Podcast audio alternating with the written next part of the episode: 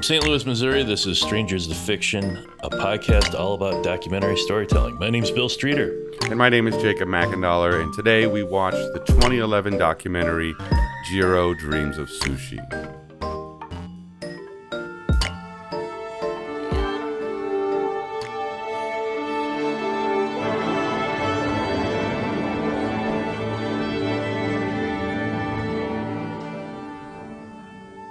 I think, you know, Jiro, the story of Jiro really, it says so much about the value of hard work and about perseverance and doing the work for the sake of the work and not just for the rewards of it. And I think that informed me a lot in the process of making the movie about just always trying to do the best that you can and realizing that the journey itself is the destination and that the journey has value. And so the hard work and stuff of your life is just, you know, that's what you do. 親父さんまだ悔いがあるからおかしいよ。 で、 I was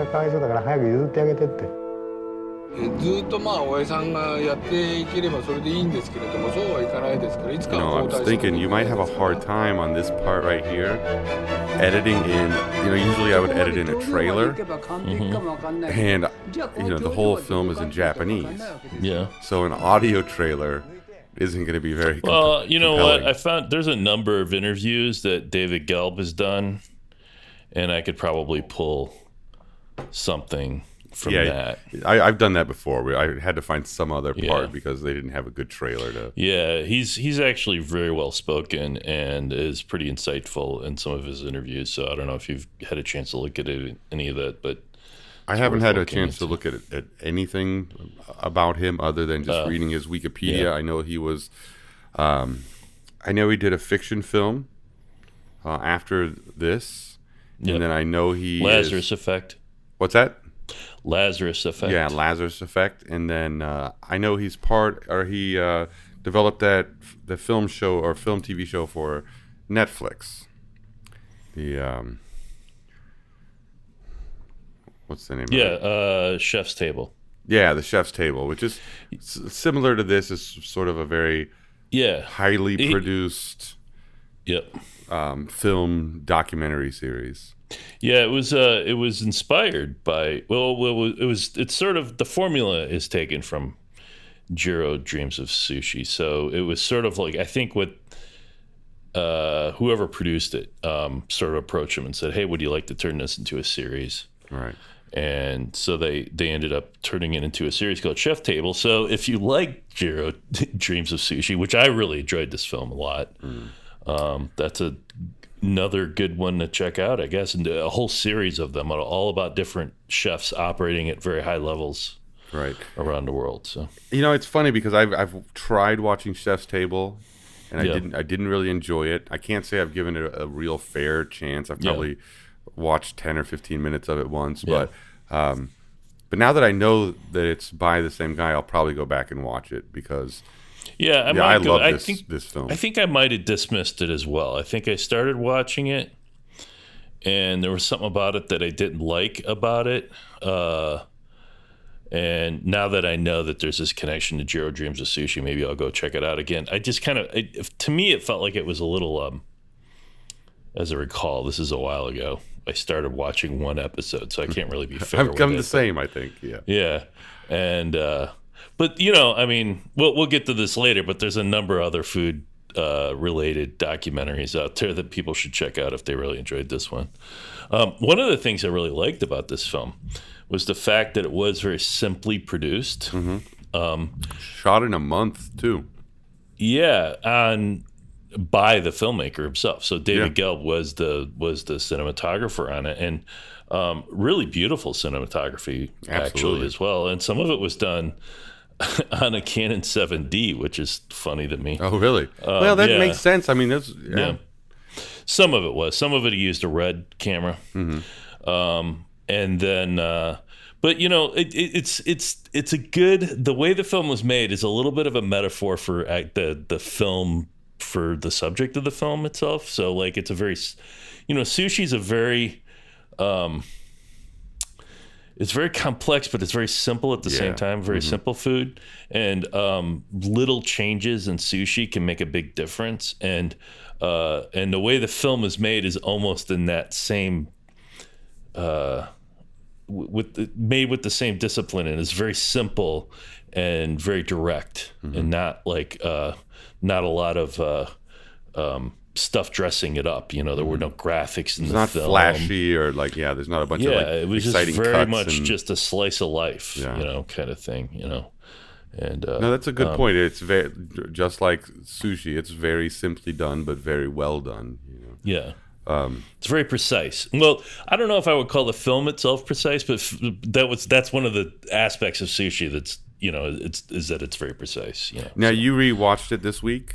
I did. I just watched it today, actually. Okay, me too. And but you had seen it before. Yep, and loved it. Yeah, same for me. But it'd been a while. I think it'd probably about 6 or 7 years since I've seen it. Maybe probably 5 or 6 years. I would guess so too. So it came out in 2011. We're in 2020 now, so it's already 9 years old, which kind of surprised me. I don't think it actually hit Netflix though until probably 2013 or 2014, and that's when I would have seen it. So well, I can say that I definitely saw it before it hit Netflix. You did? Okay. Yeah, I saw it a long time ago. But I in still what context? I was living in Asia, and it was a documentary, an American documentary about Asia, so it appealed to me. I see. You know, okay. That kind of thing. Yeah. But I was surprised by how old it actually is. I didn't realize, you know, when I went to look this up and saw 2011, I really thought this was much more recent, like something like 2015. But I was too, actually. 2011 is the year that my film came out, so. Oh, really? It was finished. Yeah, so. Then maybe I saw it a couple of years later. I don't know. Yeah. Mm-hmm. So, but yeah, that. I mean, it's funny because there's a couple of different storylines in it. You know, it's a portrait of a guy who just loves what he does and is always kind of trying to perfect his craft. Right. Like, but then there's this father-son thing going on in there where his son is, as the namesake, his older son as the namesake, is going to take over for him. So it's a story about a son living in his father's shadow. Right. Which is interesting as well. But there's a scene in there that's kind of illustrative of this, where I think his name is Yakamoto, the food critic, food writer. He says that, one of the things about the sushi shop is the fact that it has 3 Michelin stars, which is a big deal. A 3 Michelin star restaurant. There's only a few of them in the whole world, maybe about a couple hundred, maybe. And it's the highest Michelin star rating you can get. Yeah, the 3 stars. 3 stars in the Michelin rating book means that you should go out of your way to. It's worth going out of your way. Yeah, the food critic in the film actually says that rating kind of translates to it's worth visiting a country just to go to this one restaurant. Yeah, it's worth a special trip just to go there. Yes. Yeah. So, but getting back to my point about the father-son thing. Every time a Michelin reviewer came to the sushi place, the Jiro sushi place, of which I can't think of the name of it at the moment. It's Jiro. There's a longer first name, but it's basically known, I think, colloquially as Jiro. It's okay. Sukiyabashi Jiro is the full name. Yeah. So every time the Michelin inspector came. It was actually his son who was making the sushi. Right. So Jiro gets all the praise, but his son is actually behind the scenes sort of making everything happen.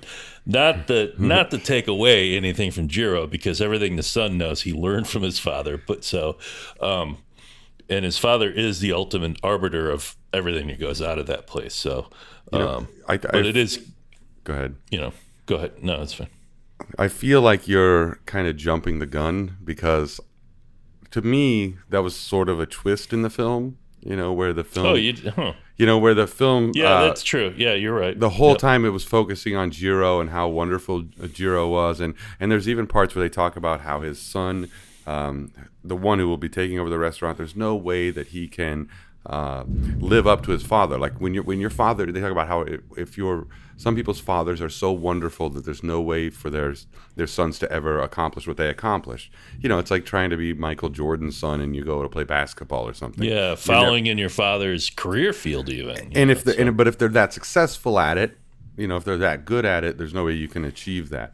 Yeah. And I felt like at the twist at the end of the film, what the filmmakers really tried to tell you was, you know, while all of this glitz and glamour goes to Jiro, why he gets all of the praise, when you look back in behind the scenes, it's really his son that's doing everything. You know, Jiro comes out and he cuts the sushi and he puts it on the rice and he puts it on a plate and hands it to somebody. But his son is already winning everything and he should be getting the praise. So I felt like it was a twist right at the end where they said, oh, this movie's not been about Jiro the whole time. It's actually about his son and, you know, what he's managed to accomplish. Yeah. So his other son actually has a Michelin star as well himself. I mean, right. I don't think he's 3 stars, but it's a Michelin star restaurant. And I mean, I assume people, if they listen to this, they've watched it, but basically his son made an exact opposite of his father's restaurant, like a mirror image of it. Yeah. You know, they talked about how Jiro is left-handed, the son is right-handed, so they made it like on the opposite walls. You know, the seats are on the opposite walls, kitchen is on the opposite walls. Yeah, it's mirrored. Yeah. But he left. You know, he worked with Jiro for many, many years, and finally left to start his own because it was either him or his brother that were going to take over the place. And in Japanese culture, the older brother will typically, you know, follow in his father's footsteps. Yeah. So now both of the sons are off, and like you said, he's got at least a Michelin star. I don't know how many, but I think he has one. Yeah, but but both of them. I mean, really, both of them as sushi chefs, especially, are living in their father's shadow. Mm. Although, you know, I don't know. I mean, I don't know Japanese culture really well.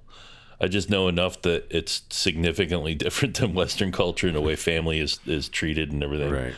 But I don't know exactly how much a Japanese son would even be jealous of his father, you know, or if it would be appropriate for him to, if he was jealous, to even express it, you know. I don't think it would I did get an impression that they were jealous, you know. No, I don't think it would be jealousy. I just think that it would be difficult to follow in somebody's footprints that was successful. I didn't get the impression from either of the sons that they were at all jealous. I thought they had like just the utmost admiration, and they both wanted to do what he had done. I didn't get any sense of jealousy, but you know, it would be hard. You know, they brought it up in the context of, in the film, is if Jiro dies, what happens then? Yeah. And there was one guy talking about, you know, it doesn't matter what, you know, it doesn't matter how good the son is.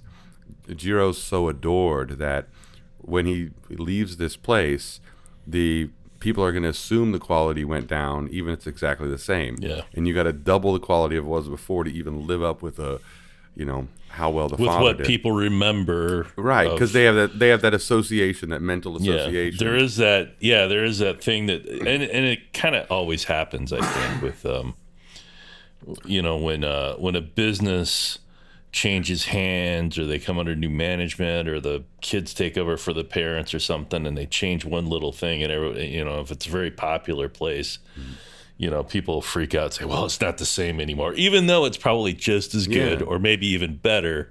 It's just that perception, you know, there is that trick that your mind plays on you where you remember things being better than they actually were sometimes even, you know, so.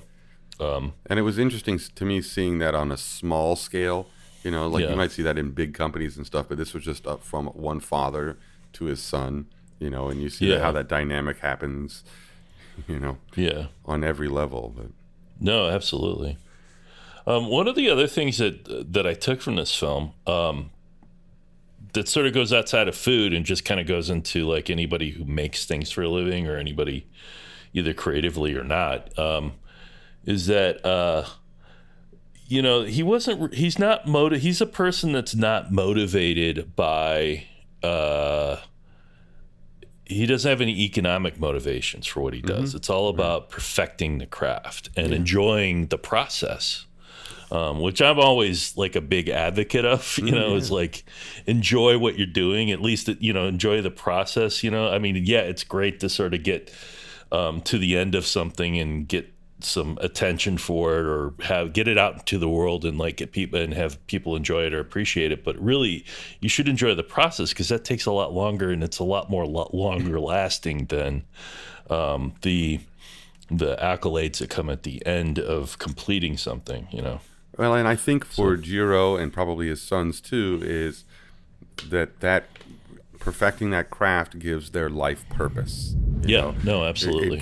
Jiro even says at one point, he says, "We don't care about money. You know, we just, you know, we're just trying to you know, make good food or whatever." And but that's the lesson that I got from this. The whole film was, you know, Jiro tells a story about how when he was a young boy, his father left. You know, he didn't abandon him, but his father went off to work in a factory or something, and he heard that he died. And from basically 7 years or 8 years old, he was on his own, you know, and he was told, you don't have a home to come back to. So he started working in, you know, sushi restaurants from the time he was 7 years old. And he said, I knew that I had to work to survive. And he just followed that the passion for that throughout the rest of his life. And that gave him a reason for something, you know, it gave him a reason to get up in the morning, something to do, something to think about, a problem that he could solve. You know, he talks about still now many, many years later, he's still improving his techniques because it gives him a reason, you know, it gives his life purpose. And and he pushed that on his sons. And he says towards the end of the film about his son, all he needs to do is continue to do the same thing every single day. Yeah. And I think what he's saying for that is that as long as you do that, each day will have a purpose. You'll have some reason to get up, some reason to go do something.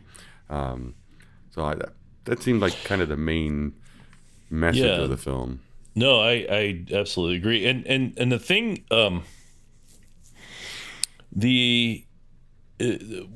I saw an interview with David Gelb, and he kind of addressed this a little bit, and he said that, you know, one of the things, I don't know how much this came across in the film, but he said that Jiro has this sense of doing everything exactly the same every time with his sushi. Well, really, he likes to have routines. So he gets up exactly the same time every morning. He's in this kitchen exactly the same time. He preps everything exactly the same way. He's never moved his kitchen from that basement where the kitchen is, because he doesn't want the airflow to change. There's more static airflow, and he assumes that he thinks that if he was somewhere where there was constant changing of air from outside or something, then it would affect the flavor of the sushi. And a lot of that is just sort of controls. So when he makes one small change to something to maybe make it better,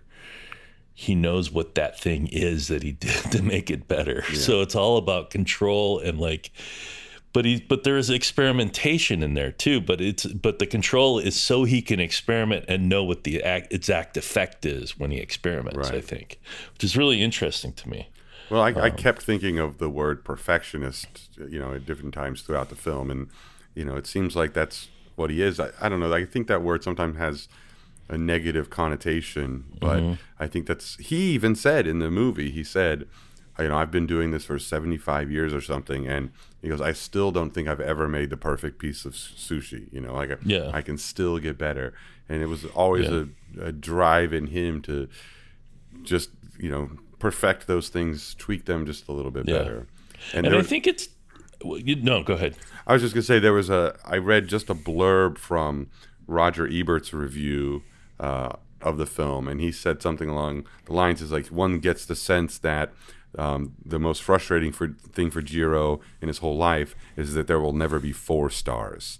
You know, he can never get beyond the perfection that he's already achieved. So I don't know. I got the feeling that he likes that search for perfection more than achieving perfection, maybe. And I think that that's a lesson for people, something that people can, especially creative people, can take from this is that, you know, I think if you're doing a creative endeavor of whatever sort, you know, filmmaking's the one that I'm most familiar with, but can be graphic design, can be music, can be whatever. And your main goal in it is to get famous and get all the accolades and win awards and things. I think you're doing it for, I think this is a lesson in that that's exactly the wrong reason to be doing things. And, you know, Jiro has achieved the highest levels of culinary in the culinary world just by pursuing something as a passion, just for the love of doing it and not for the love of the awards or the want of awards or the accolades or anything like that, and doing it over and over and over and over and over again. You know, they talk about the work is its own reward. Yeah, absolutely, yeah. Just doing that and seeing it get better. You know, they talk about there's a couple of things they talk about. For example, the guy who is learning to make the egg sushi, right? And how he said he made, I don't remember the exact number, but something like. Yeah, over 3 months, we made like 200 dishes for them, and every single one got rejected. And they said, this one is not good enough, this is not good enough, this is not good enough.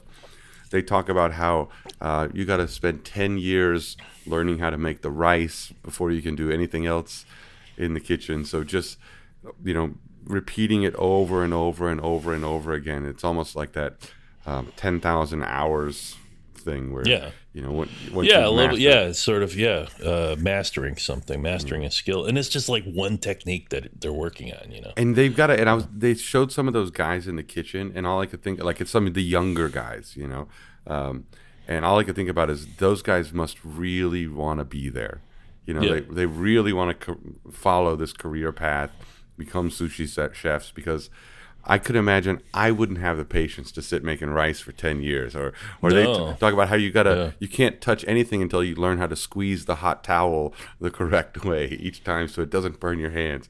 You got to do that over and over again. And I think that's probably the case for a lot of people, because The Sun mentioned how they have a lot of people come in and they'll start one day and they'll leave at the end of the shift, you know, and they'll never come back again because they realize that you know, to do this, you got to really want to be here, and you got to really want to have the patience to try to master the craft. Yeah, I get the impression that some of that is probably just due to the nature of the changes in the Japanese culture. Even, you know, I don't know that there's as many Japanese kids who want to pursue the traditional arts and crafts. You know, that just, you know. It's universal, really. I mean, as you know, things progress, like kids become less and less interested in the traditional crafts, I guess.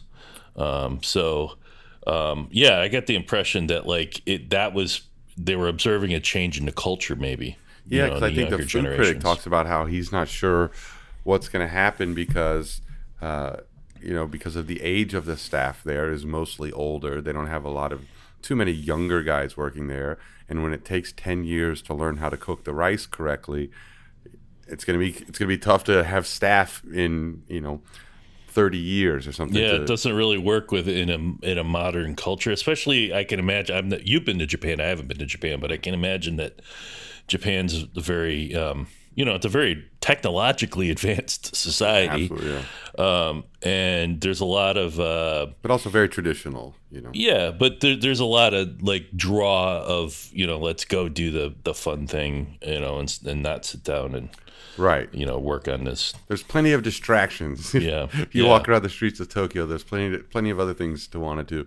I did say, you mentioned I've been to Japan. I did walk past this restaurant. Oh, really? I did it intentionally. So I went there one time.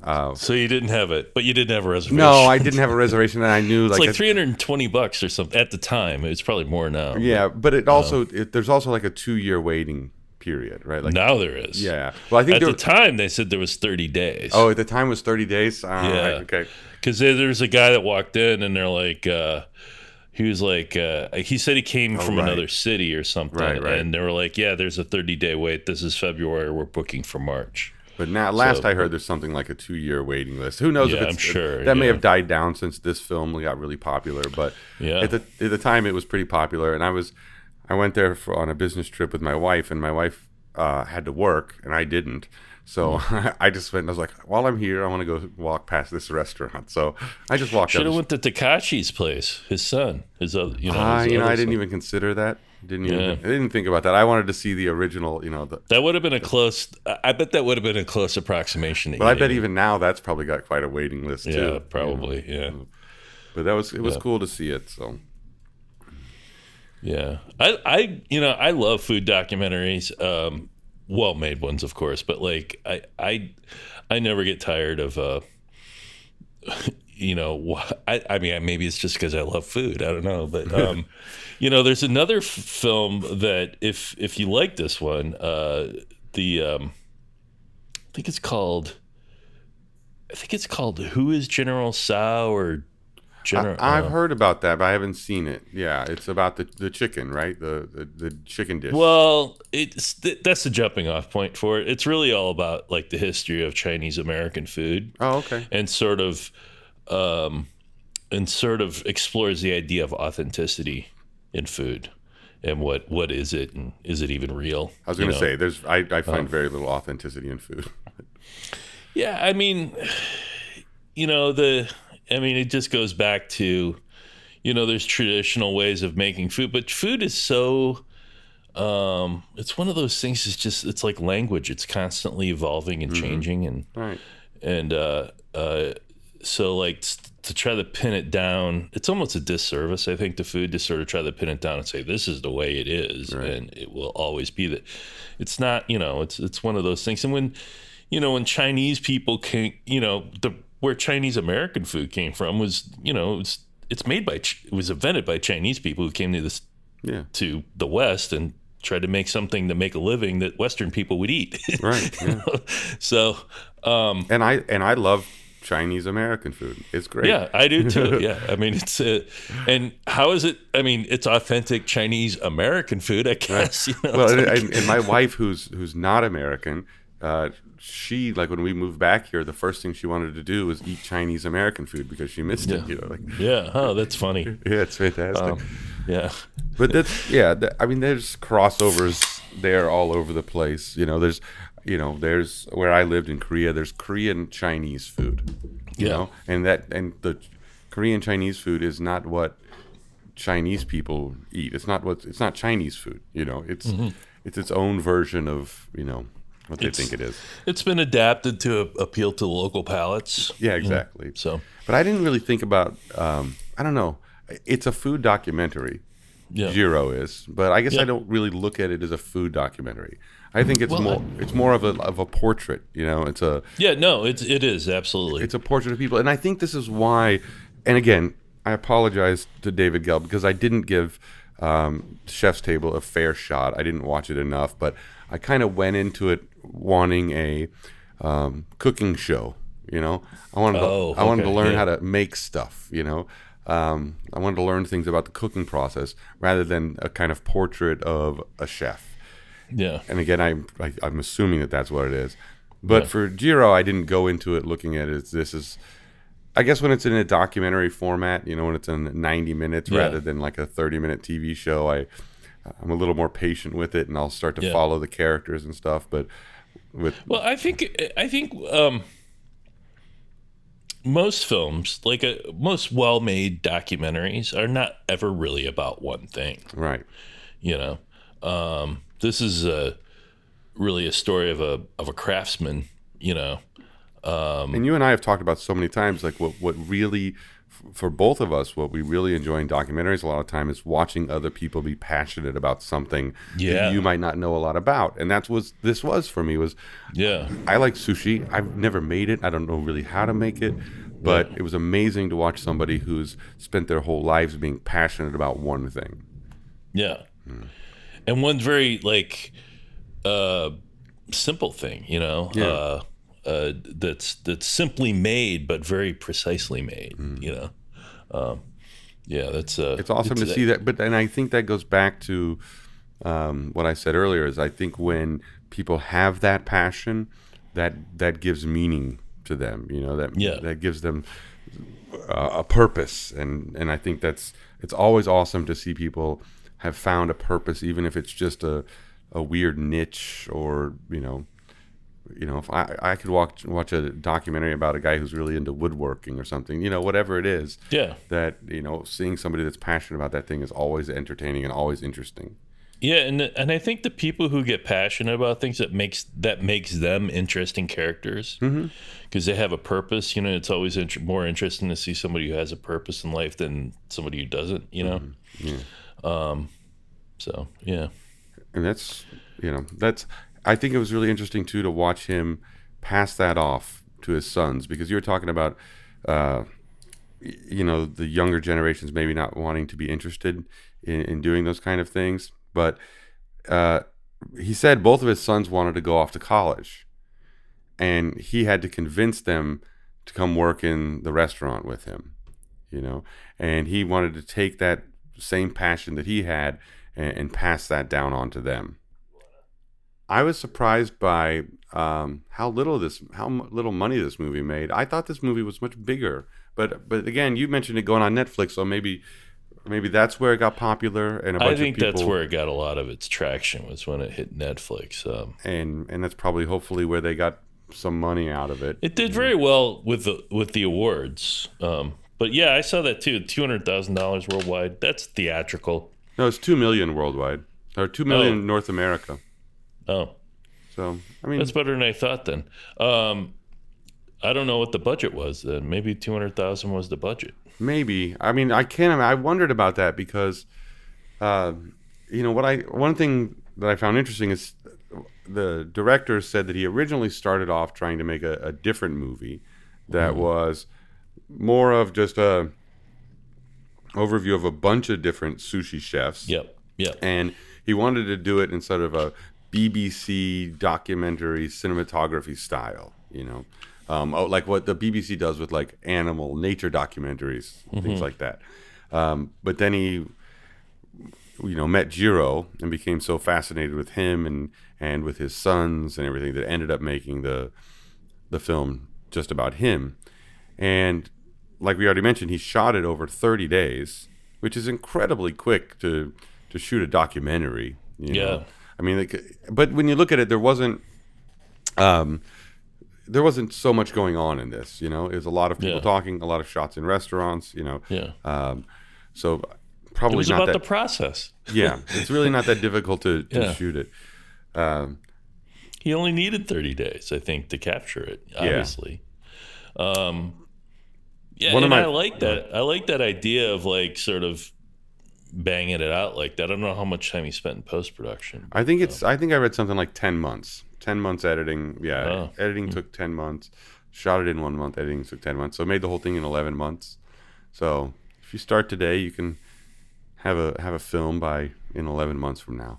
Mm-hmm. Yeah. Probably faster. Depends on who you are and what you're doing, I guess.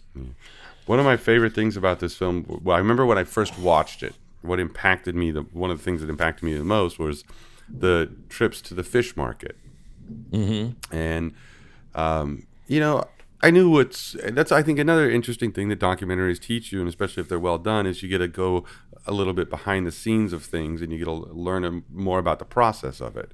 So I guess it just, you know, I know what sushi is. I've had it a lot of times. I guess I never considered that a sushi market, some guy's going to a fish market every day. And you have these giant tunas sitting on, you know, slabs in a big warehouse where all these guys come in and they walk around and they try to find which ones they want. And then there's this whole bidding auction process that goes on that's really entertaining and it's very Japanese too, because you see these auctioneers are, you know, they bow and then suddenly they burst into like almost like sing-song auctioneering, which I guess we do that as well. But I you know, that's not a world that I ever knew existed. And you have so many... I just kept watching all of these guys who this is what they do every single day. You know, every day they wake up and they come into this fish auction, and that's their world. And I never knew this kind of world existed, you know. And I didn't know there was a guy who is such an expert on tuna that, you know, he goes into these places. He says he sticks his finger. He pulls out a little piece. He's got a flashlight on it, inspecting the meat to see, you know, if it's going to taste good. And he says that guy was the Jiro of tuna. Yeah, he was like he seemed like a.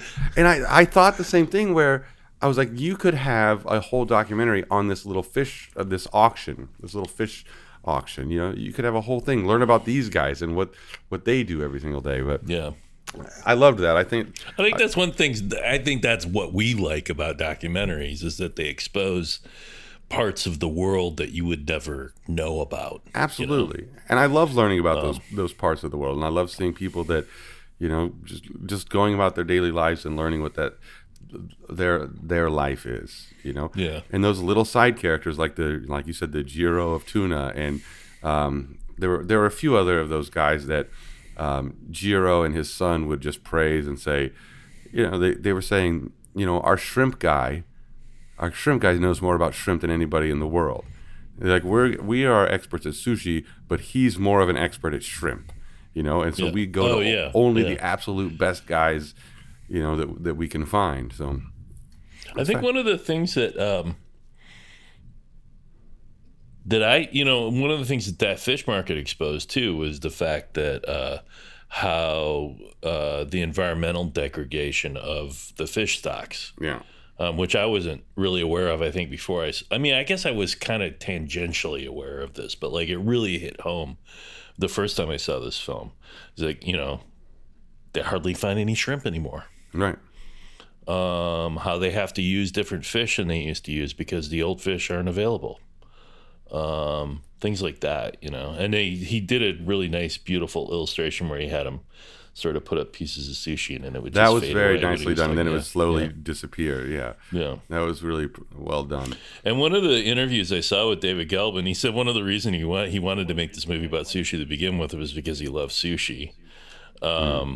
And he said that what he realized in making the film is that if you want sushi to exist, you should be eating a lot less of it. Right. Because the fact that you can get sushi in a gas station now is part of the reason why the fish are disappearing. Well, in a place like Japan, too, where sushi is so popular, you know, they have it on the conveyor belts. Hold on.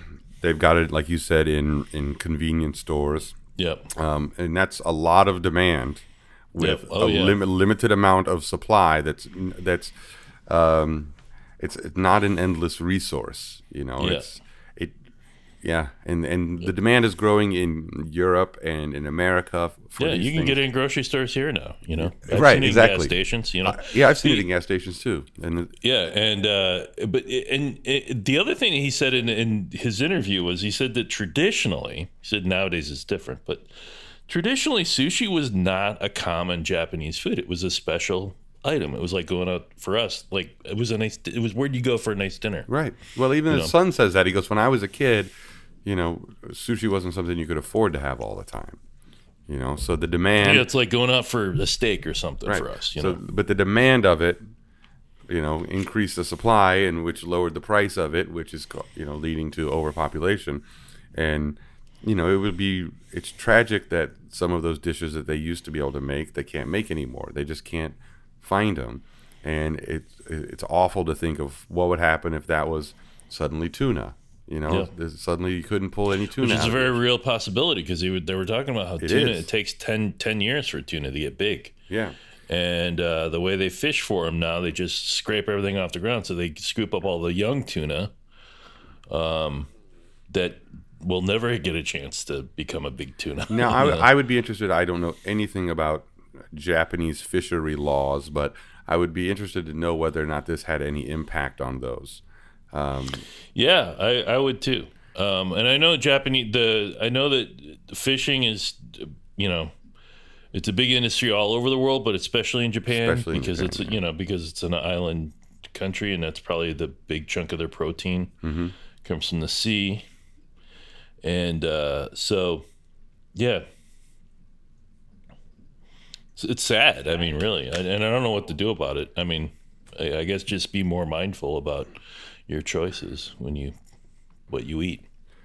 Well, I don't know what to do about it either, because it's one of those things that it's scary that it just might go away, or it until it gets to a point where it's so severe that people start really taking it seriously, because it's a limited supply, you know. It's like cutting down trees. They only regrow so fast, you know. Yeah. So it's funny. There's a few lessons here that sort of like say, if you want one outcome, you don't work towards that outcome. You know what I mean? Like, so like, for instance, If you want to become a famous sushi chef, don't focus on becoming a famous sushi chef. Focus on the work, doing the thing, right? If you like sushi, maybe don't eat so much of it, because it'll be around longer if not everybody's eating it all the time.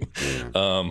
Things like that, it's just really interesting. It's like the opposite of like the outcome. The way you get to the outcome is you do the opposite thing to sort of get the outcome that you want, so. But I couldn't recommend this enough. I guess the only things I will say is that I don't really have any criticisms of the film, but I feel like it's the kind of film that some people might dismiss because they find it, because like you said, there's no flashy graphics, there's no exciting action going on. It's mostly people talking about sushi. But it's brilliant. It's beautifully shot. So it gives you really great things to look at the whole time. And I think the most compelling thing really is just his passion for the work. And it really is about the passion. It's not, so you have to go into it maybe somewhat open-minded, knowing that it's not going to move along quickly. But I think you have to like food. But I mean, everybody likes food. There's nobody. I don't know if that's true or not, but I mean, that guy that invented the Soylent, he invented that because he didn't like to eat, which is weird.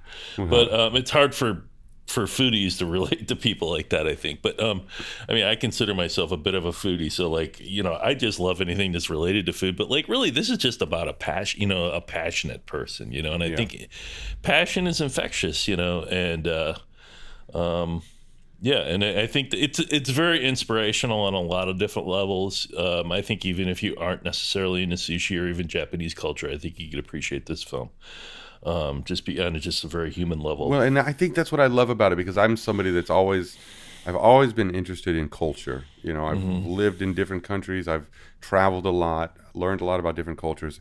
And one of the things I always find interesting that is, even if I hadn't done that, you could sit and watch something like this and completely relate to these characters on just a straight human level, because the things that you learn about them are just natural human things, like a struggle to survive, a passion to master your craft, a desire to pass on things to the younger generations and your kids. They're all very human things, but you see them in a very unfamiliar setting. You see them in a little tiny shop in a huge giant city, and that's not something that if somebody's from like where we're in the Midwest, it's not a setting that they're familiar with, but you can relate to the characters and what they're going through in it. So. Yeah, and his sushi shop looks not that different from a lunch counter. You might see in even here, a little fancier. Well, most lunch counters are. It's a little neater. I mean, it's very Japanese, I guess, decoratively, but like it's.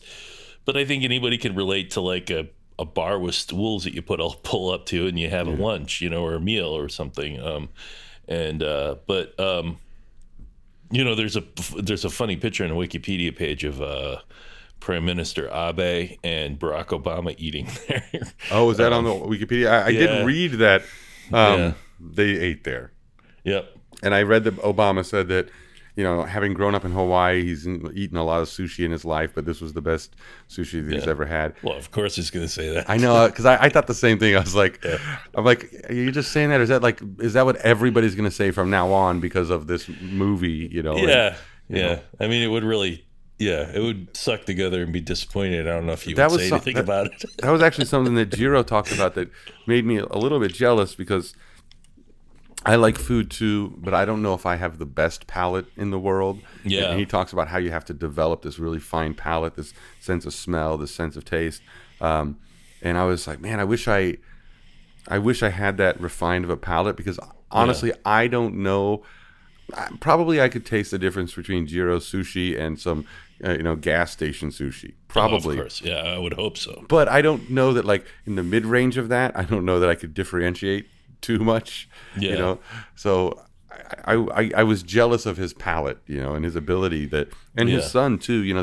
They were teaching these sushi chefs, and they were tasting the things that the kids had made, and they instantly would say, like, they would instantly know exactly what was wrong with it. Oh, you put too much wasabi on that. You know, did you just grate that wasabi right now? And, you know, so. Well, you know, and it's funny because, and I think that's a result of basically doing it every day. Absolutely. Day in and day out, and sort of being intimately familiar with your product.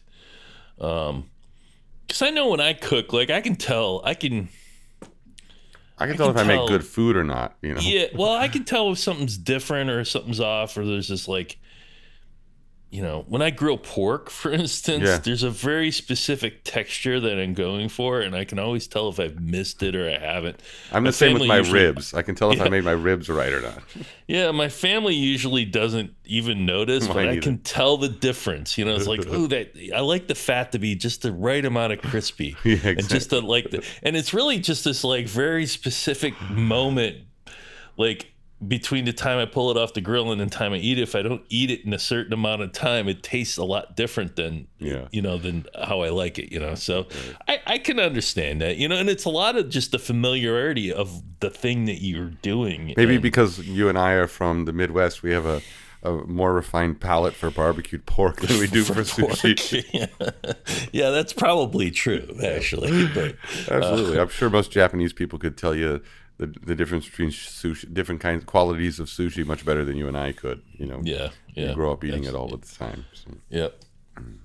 Cool. So I wanted to, you did mention other food documentaries, but before we talk about that, I want to say, if you liked this, you should watch The Cove if you haven't seen that. If you're interested in The Cove, fishing documentaries about fishing. Oh, fishing. Okay. Yeah. Have you seen The Cove? I don't think I have. I won't say much about it. The name doesn't sound familiar, but, you know, it's one of those things, you know, I could have seen it, and I don't know. Well, I can tell you it takes place in the same country, in Japan, and it's about the harvesting of dolphins. Oh. It's incredible. I have heard about this. I don't think I have seen it, though. It's very graphic, very upsetting. A lot of people have a hard time watching it, but it's very insightful I brought it up because we talked about Japanese fishing culture, you know, and it has a lot to do with that, because there are things that go on. I won't tell too much of the story here, but, you know, in a lot of ways, you know, while it is sad that the oceans are being depleted, the Japanese people need to feed themselves, and they have, you know, certain cultures and you know, historical things that they've done that they want to continue to be able to do, and they don't like other people being able to tell them not to do that. So it's an interesting insight into the whole Japanese fishing culture. Yeah, but wow. Not for the faint of hearted.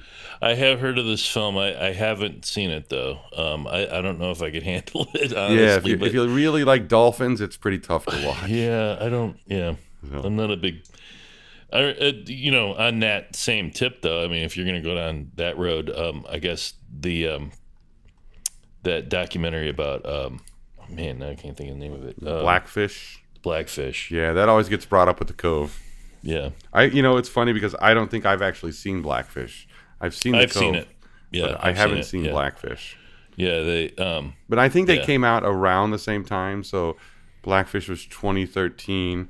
I'm going to see what The Cove is, because I think they were right around the same time. So it was one of those, like, Armageddon Deep Impact things where you have you know, two similar products coming out at the same time. Let's see, The Cove was a little bit before. It was 2009 actually, so it was even before Jiro, and it awarded the Oscar for Best Documentary in 2010. Oh, interesting. Yeah. It is troubling, though.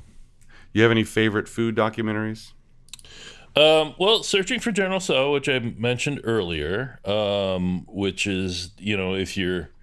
And another, you know, again, it's about culture. It's not as much of a character study, I guess, as Jiro. It's more of a survey, I guess, of the history of Chinese American food, and they actually do go to China and try to find the origins of this dish. Oh yeah. But it's really more, it's not just about that dish though. It's about Chinese American, or like really how about how Chinese food has changed when it goes to different places, but American in particular. Right. The David Chang Ugly Delicious series on Netflix. Yeah, I love that too. I love. And that's everything though. It's culture. It's really more about culture than anything, but there's a lot of food in it. And it's also a bit of a travelogue. Travelogue, and there's a lot of character in it too. You know, the characters are great. You know, David Chang himself is fun to watch. Yeah. And there's dozens of food documentaries out there. You know, there's a couple even subcategories of food documentaries. I know, but actually right? I was thinking because we went over food documentaries a little bit before when we talked about Super Size Me. Which is another category. Those are like food activist more about films, right? Yeah. Yeah, this is more about cooking documentaries than it is, about the activist films. So. Yeah, yeah. So this is more like a food culture / I guess, character study thing, and I think good films don't have a hard time fitting into really specific genres, like they're usually about two or three different things. I would maybe even not food ones, but I would encourage people to try watching documentaries from other countries, that are about other cultures. We talked about My Love Don't Cross That River, right? Did we ever do an episode on that? I don't think so. We didn't? I don't know. We were going to. I think we were scheduled before COVID and everything happened. Yeah. That might have been the one right before. But, anyway, that's one, My Love Don't Cross That River. But, if you want insight into different cultures and you want to learn about how cultures operate, find documentaries that are there, find good ones. Every country has shitty documentaries too, but try to find good ones, ones like this. This one is, it's not a Japanese documentary. It's an American documentary because it's, produced by an American guy, but, plenty of Japanese people make documentaries too. So check those out. And, if you want to learn about the culture, do it that way. There's another film that I saw right around the time that I saw this one, although I think that it came out much earlier. I think this film came out much earlier, but I saw it around the same time. So I think probably saw both these films in the same week. So I saw Jiro Dreams of Sushi and this other film called I Like Killing Flies. Oh, yeah. That came out, I think it came out in 2004. Also highly recommended. And the thing I liked about it, and the similarities I saw, is that it's also about somebody with a passion for cooking and food and service, really, restaurant service. But it's more of a character study, but could be more different than Jiro. But the films were similar on that level, in that they're character studies about a family too, as well. Mm-hmm. A family restaurant in Brooklyn, I think. It's good. It's worth watching, I think. I never saw it, and I think I was just always turned off by the name. Yeah. It's definitely a different kind of restaurant. Well, and you know what too, and because I was just pulling it up here. I remember you and I a long time ago we talked about Dear Zachary, which I think for both of us, probably one of our favorite documentaries that we've talked about so far. But I remember you telling me that one of the reasons you just sort of skipped over it was you just didn't like the cover art. The cover art was kind of unappealing to you. And I kind of felt the same way. I remember I Like Killing Flies popping up on Netflix for me all the time. I think that was, I had is very similar, the title and the cover art for this film. Yeah. I Like Killing Flies. I think both of those were turnoffs for me, and I watched it. And I ended up watching it in spite of both those things, and really enjoyed it. All right. So now I would recommend that one. Yeah, you should watch it. I want to see that. I actually, I wouldn't even have guessed that was about food in any way. It's not the cleanest restaurant in the world, and I think that's part of like what it's about. But the guy's like he's really into his business. He's really into his family. You know, it's a similar thing. You know, it's about passion and it's about family and it's about, you know, trying to make a business work, you know? So yeah. All right, cool. Well, I'll watch it. I'd like to see it. All right. Any final thoughts? No, not that I can think of. No, me either. Just go watch this if you haven't. Yeah, go watch it. If you haven't watched it by now, I think anything we talked about, I mean, yeah, we gave away some stuff, but I don't think it would take away from your enjoyment. I'll say this: I felt a little bit bad going into this conversation today because I didn't take many notes, and after I watched it, I felt kind of bad I didn't take notes. But I realized the reason I didn't take notes was I was just engrossed. I was like, I couldn't be bothered to like grab my phone and jot notes down in the middle of it because I was just so into what I was watching. So I think that speaks highly for it. I was surprised it was shorter than I remembered. I remember this being a much longer film. Yeah, it's 80, like a 2-hour minutes, film. It's just a little over an hour. It's about an hour 20, I think. I don't know. Sometimes I feel like when you watch something like this, something that's slower paced like this, that it always seems shorter the second time around because you don't have any idea of what's coming. You know, and you're not, and you're more used to the pacing on the second time around. So I get that feeling a lot with slower paced stuff. So. Yeah, cool. All right, well that's it. I'm glad we got back in the game with this stuff after a long break. We moved. This is behind the scenes stuff, but you know we moved a podcast host. I was looking at statistics. We haven't put out an episode in probably a couple months.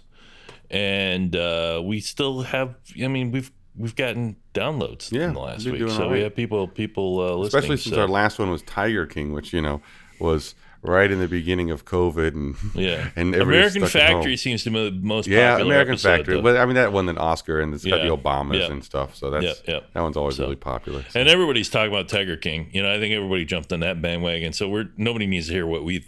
I mean, I'm not discouraging anybody from listening to our podcast, but I mean, there's so much stuff about Tiger King out there. Right, there's a lot of podcasts that have talked about Tiger King. Yeah, too. I don't know if you need our take on it, but you know, it's out there if you want to hear it. So, all right, cool. See you next